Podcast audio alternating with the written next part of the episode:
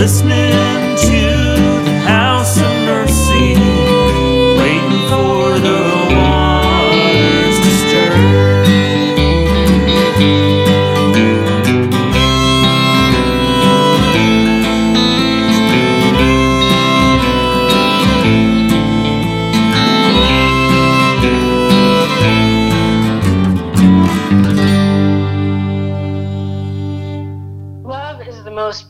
prostituted word there is.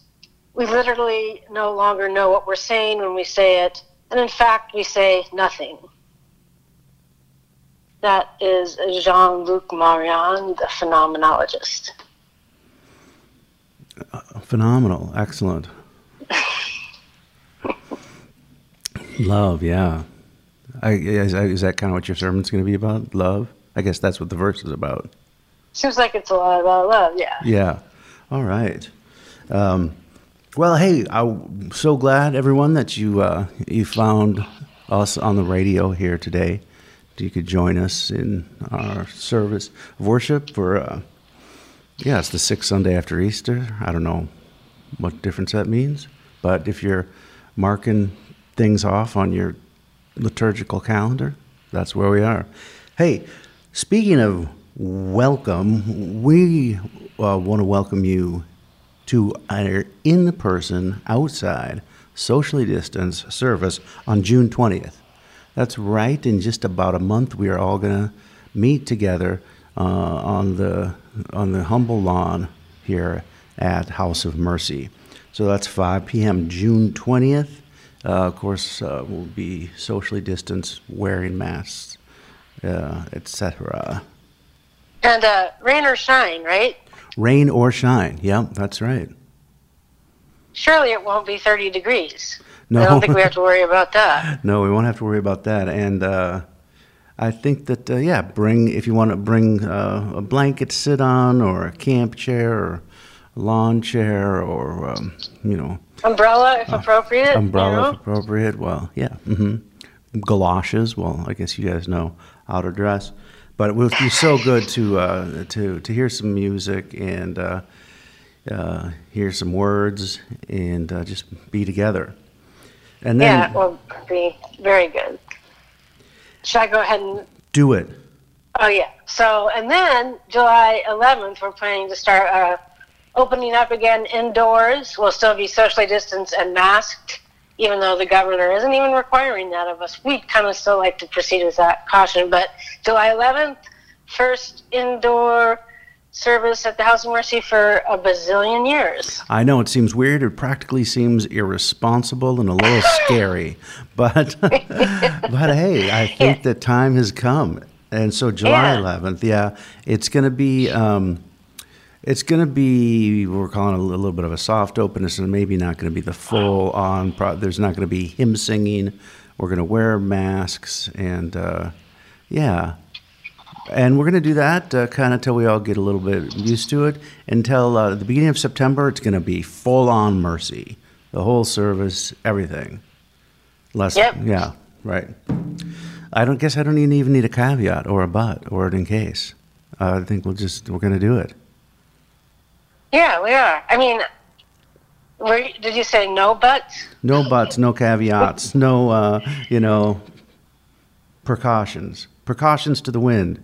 I know that seems that is re- irresponsible. We're going to be safe, but we're going to be Yeah, we'll be together, safe. and we're uh, just be so great to have everybody everybody back here. I mean, there's always a but. I mean, there could be a whole new pandemic. I know I was going to try. I was going to go there too, but I was going to try not to go there. You know, I just a little bit. You know, but of course, Yeah. yeah. Well, no, let's keep our hope up. Anybody who's lived through the last year knows that any kind of thing could happen. Any kind of thing, but yeah. Yeah, but peace and love and uh, and, and hope and yeah. Yeah. Because And, after uh, all, Go ahead. I was going to say this is the House of Mercy and welcome to it. I had a real smooth transition there. I like it.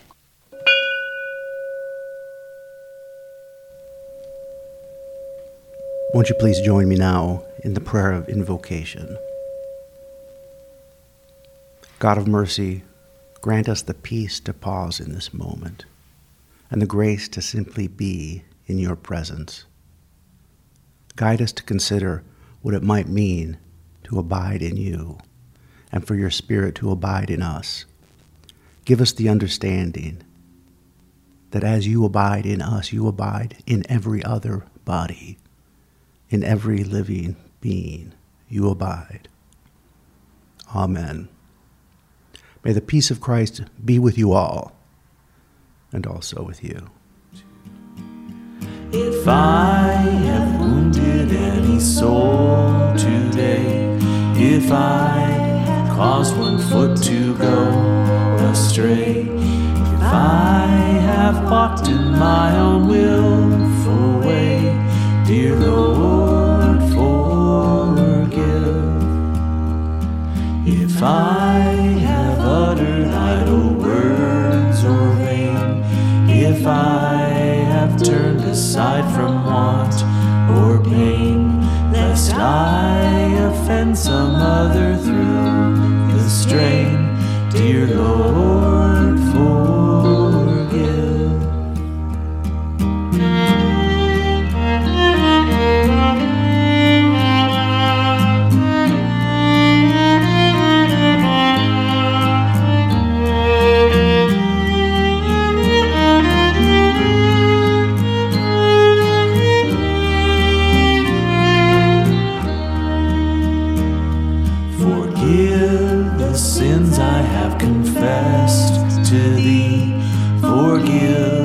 the secret sins I do not see.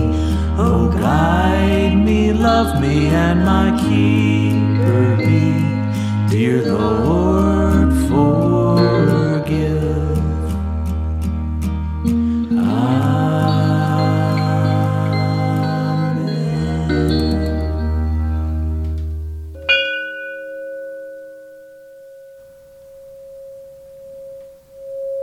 Won't you please join me now in the prayer of community? I'll end each prayer with Lord, in your mercy, and I invite you to respond. Hear our prayer. God of mercy, it seemed that spring was always going to be a long time coming, that around every corner was some new kind of grayness or heart dulling overcast. Thank you for bringing us through all. And those, the, and though these times of trouble are not over, we can see some bright sky, some green freed from the soil, heads turning toward the sun. We are grateful for all the beauty, mundane and spectacular, in your creation, all the birds nesting and the people leaving their nest. From every morning to every evening. Thank you. God, in your mercy, hear our prayer. God of mercy, give us the strength to hope in the days of injustice. Give us the wisdom to stand with those victimized by the powerful in a way that does not further marginalize them. Remind us to listen and to respond with humility and steady grace. Surround the family, friends, and all whose lives are broken by violence, racism, and systemic injustice. God, in your mercy, hear our prayer.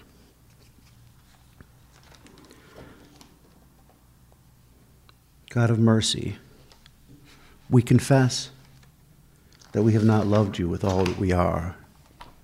We confess that we have hurt those that we love, the people in our lives and those that pass through our lives, with the things that we have done, said, or left unsaid. We are confident that you judge us with your grace. God of mercy, now meet us in this time of silence, where we have only to breathe in your mercy.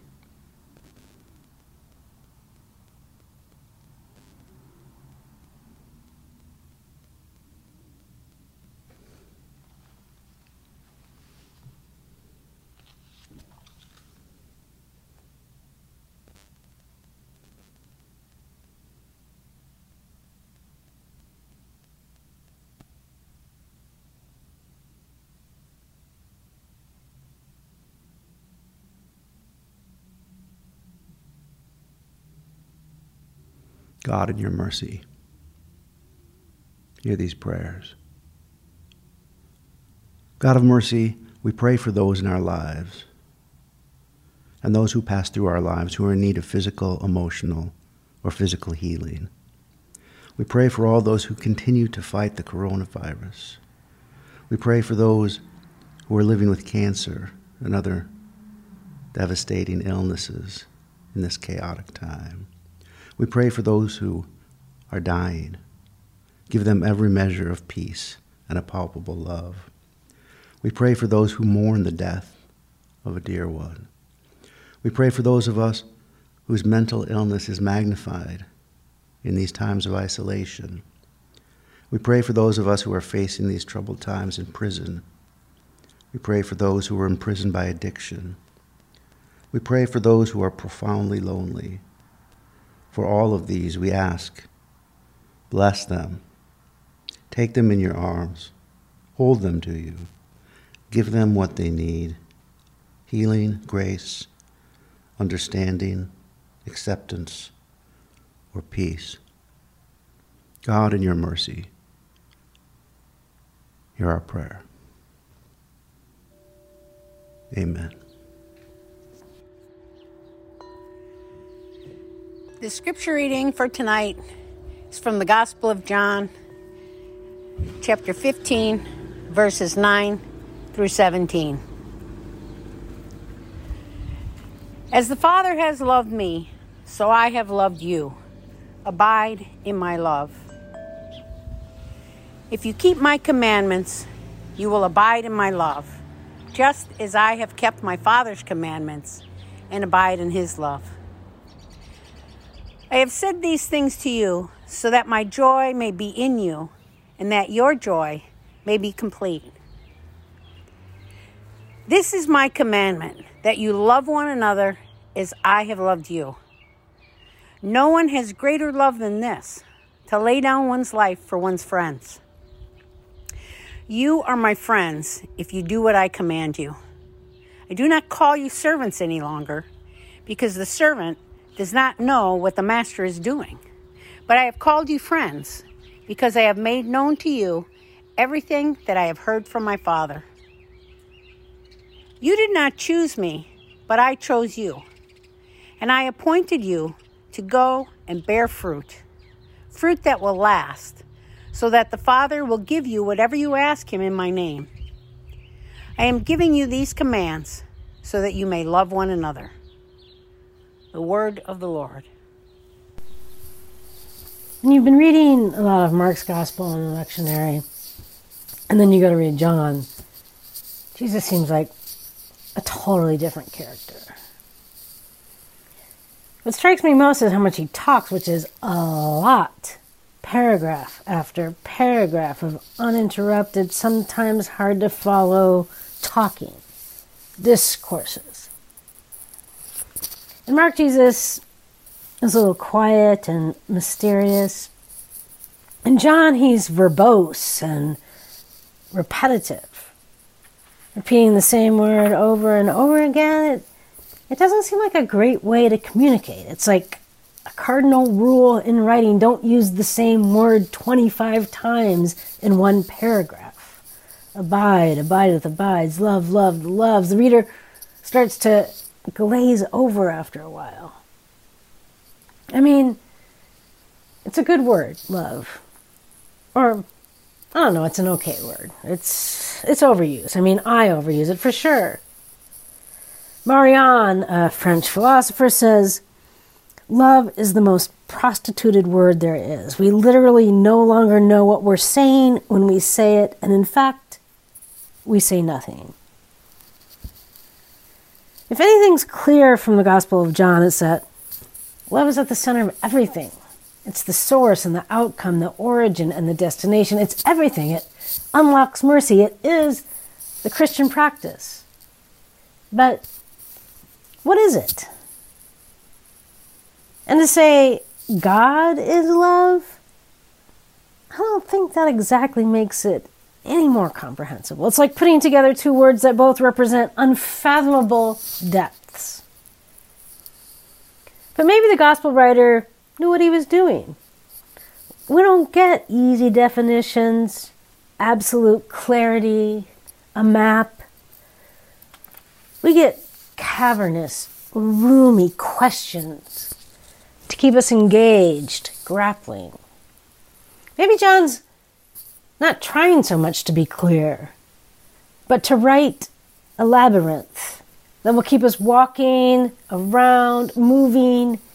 He purposefully makes it hard to grab hold of anything because this gift, love, isn't like a neat package. We don't receive it in our hands and hold on to it. We're sent out to explore it, walk around in it. And it's huge, and there's all sorts of terrain deserts and farms and streets and beds and oceans and dragons. That seems like an adventure. I give you love. Now go on out there, live in it. See if you can discover what it is. Make things, art, babies, music, quilts, feed people, dissent. Lay down your life for a friend. Give of your life to others. That my joy may be in you, Jesus says, and that your joy may be complete. I mean, that sounds beautiful. Not like some stark, exacting moral decision, not tortuous that my joy may be in you and that your joy may be complete. Sounds like a beautiful gift. Maybe I don't need to know what it means exactly. Of course, you can't write it down on a memo and tape it to the wall. We live in the love. Does that seem too spacious? I read a lot of commentary on these verses, and one of the things that came up not infrequently is this idea that Christian love, Christian joy, it's not like other love and other joy, so don't get too excited. Christian love and Christian joy, it's it's not like natural love. I remember this so well from my Christian education, being taught the important distinctions between agape, eros, and phileo. It seemed especially important to, to remove anything associated with eros from the definition of Christian love. I think this was supposed to help us understand what the Bible means by love, what God means. Christian love wasn't something all tangled up with passion or feelings or flesh. So, good thing we had this Greek word agape, so you could clearly differentiate between the kind of love God gives you and the kind of love you might really like. But agape here, agape there. The Hebrew scripture talks about God as our lover. Isaiah says God's love for us is like a woman's love for her baby nursing at her breast. The Gospel of John talks about the love between Christ and his beloved as that between the bride and the bridegroom. And the Song of Solomon talks about it like, Oh, that you would kiss me with the kiss of your mouth, for your love is better than wine. You have ravished my heart. How sweet is your love. Eat, friends, and drink. Drink deeply, O lovers. The word used in the Bible for love may often be agape, but the images throughout the text don't leave you with the impression that the love of God, the source and the destination of life, is some passionless or, or cerebral, purely painful or puritanical ish thing. Maybe it's difficult to have complete mathematical clarity about what it means, love to be creatures made from love and for love. And maybe in the church's attempt to understand, it's often been sidetracked by a sort of suspicion of flesh and pleasure and nature and human creativity, so that it ends up with this Christian thing Christian love, Christian joy, something that passes for love and joy, but something you have to talk yourself into. Seems unexciting if you're honest. A little drab, sterile, like who'd want to live there like really like with your all with all of your heart and with all of your soul and mind.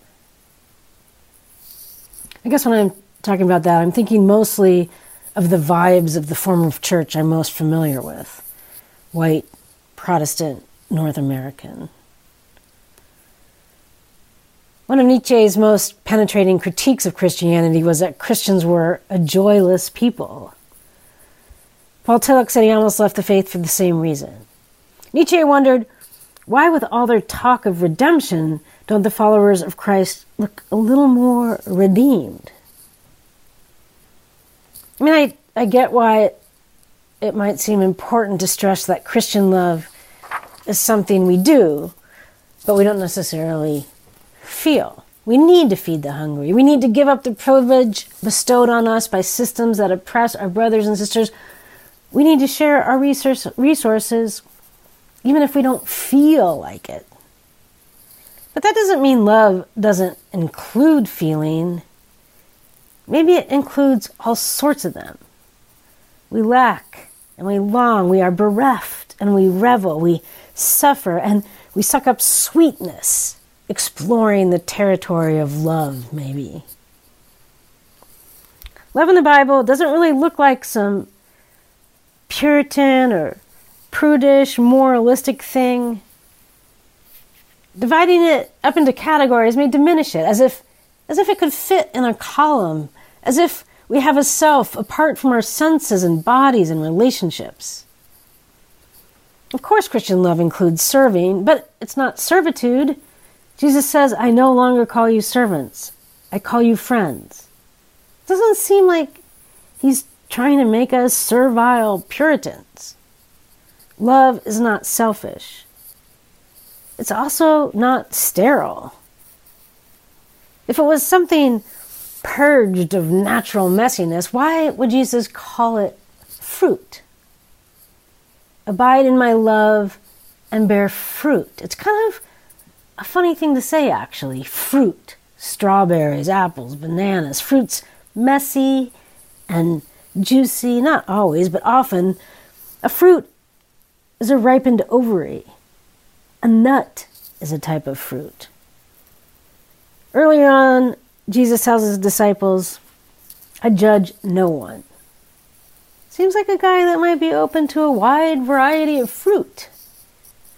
Fruits are so diverse that it's difficult to, devise a classification scheme that includes all known fruits. And there are probably plenty of fruits that we don't even have names for, undiscovered fruits. The fruit we bear is the love we make. Some commentators think this passage is really supposed to be confined to the grapevine. The fruit is grapes. Jesus wants grapes. Jesus says the fruit of love is grapes. He just wants grapes. That seems unlike him. For God so loved the world all things were made through him, and without him was not anything made that was made. In him was life. That's a lot. A lot of life. Magnolia, peas, beans, cucumbers, tomatoes. Fruit can be bitter, sweet, stringy, lush, dry. Some spices are fruit, actually, allspice, chilies. Some fruit isn't progressive. There's fruit in the desert. Fruit grows in the backyards of Republicans from Georgia. Father Zosima says, Love in reality is a harsh and dreadful thing compared to love in dreams. And I totally believe that. Even people who are totally in love know that it comes with pain, that it's not constant delight. It isn't always delightful to shelter people without homes, to have conversations with your enemies. But it can be. Love can be mundane and it can be thrilling and it can be painful. Paul says it's patient and kind. But don't you think it's also impatient at times? I'm pretty sure of it. Osage orange fruits are used to repel cockroaches. Coir is a fiber from the fruit of a coconut used to make rugs. And the shell of the coconut fr- fruit is used to make souvenir heads, cups, bowls, musical instruments, bird houses. Jesus says, You did not choose me, I chose you. Marion the philosopher says, We encounter being when we first experience love. It isn't, I think, therefore I am. It is, I, I am loved, therefore I am. And this love is the reason I care about whether I exist or not. We are loved. And we love, whether we want to or not. Not always well or in the best possible way, but love is part of what we are made of. It created us. Paul is adamant that love doesn't originate in human hearts. It's not a human possibility, it's a gift from God. We have our being in love. We don't choose love, it chooses us. Christian love isn't some separate arena that we walk into at will, leaving our eros and phileo and selfishness and pettiness at home. It is our home. What if you looked at your neighbors and all the people at Target and the woman that pulls up next to you at the Super America station and you never even thought to judge them? And you trusted in the love of God where we all abide, and you just thought, I wonder what kind of fruit they're growing. Probably something interesting. Jesus says, You did not choose me, I chose you. Bear your fruit. Love one another. Feed each other. Whatever you have, grow cantaloupe, write poems, light cigarettes for condemned prisoners like Mother Teresa did, give away all your money or a little of it, stand between a well armed police officer and a black neighbor. You abide in the love of God, in the grace of God. It's an expansive space. Explore it.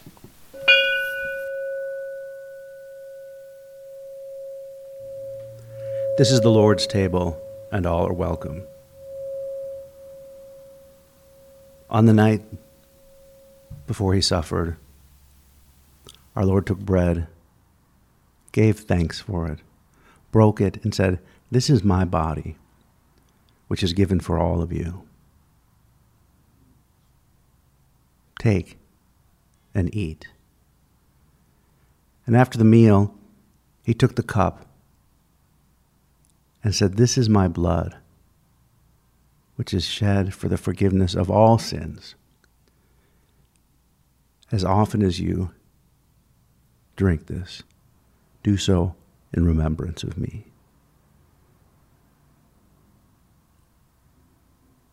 Amen.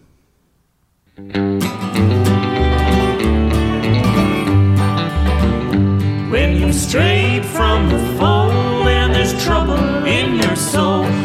you hear the blessed Savior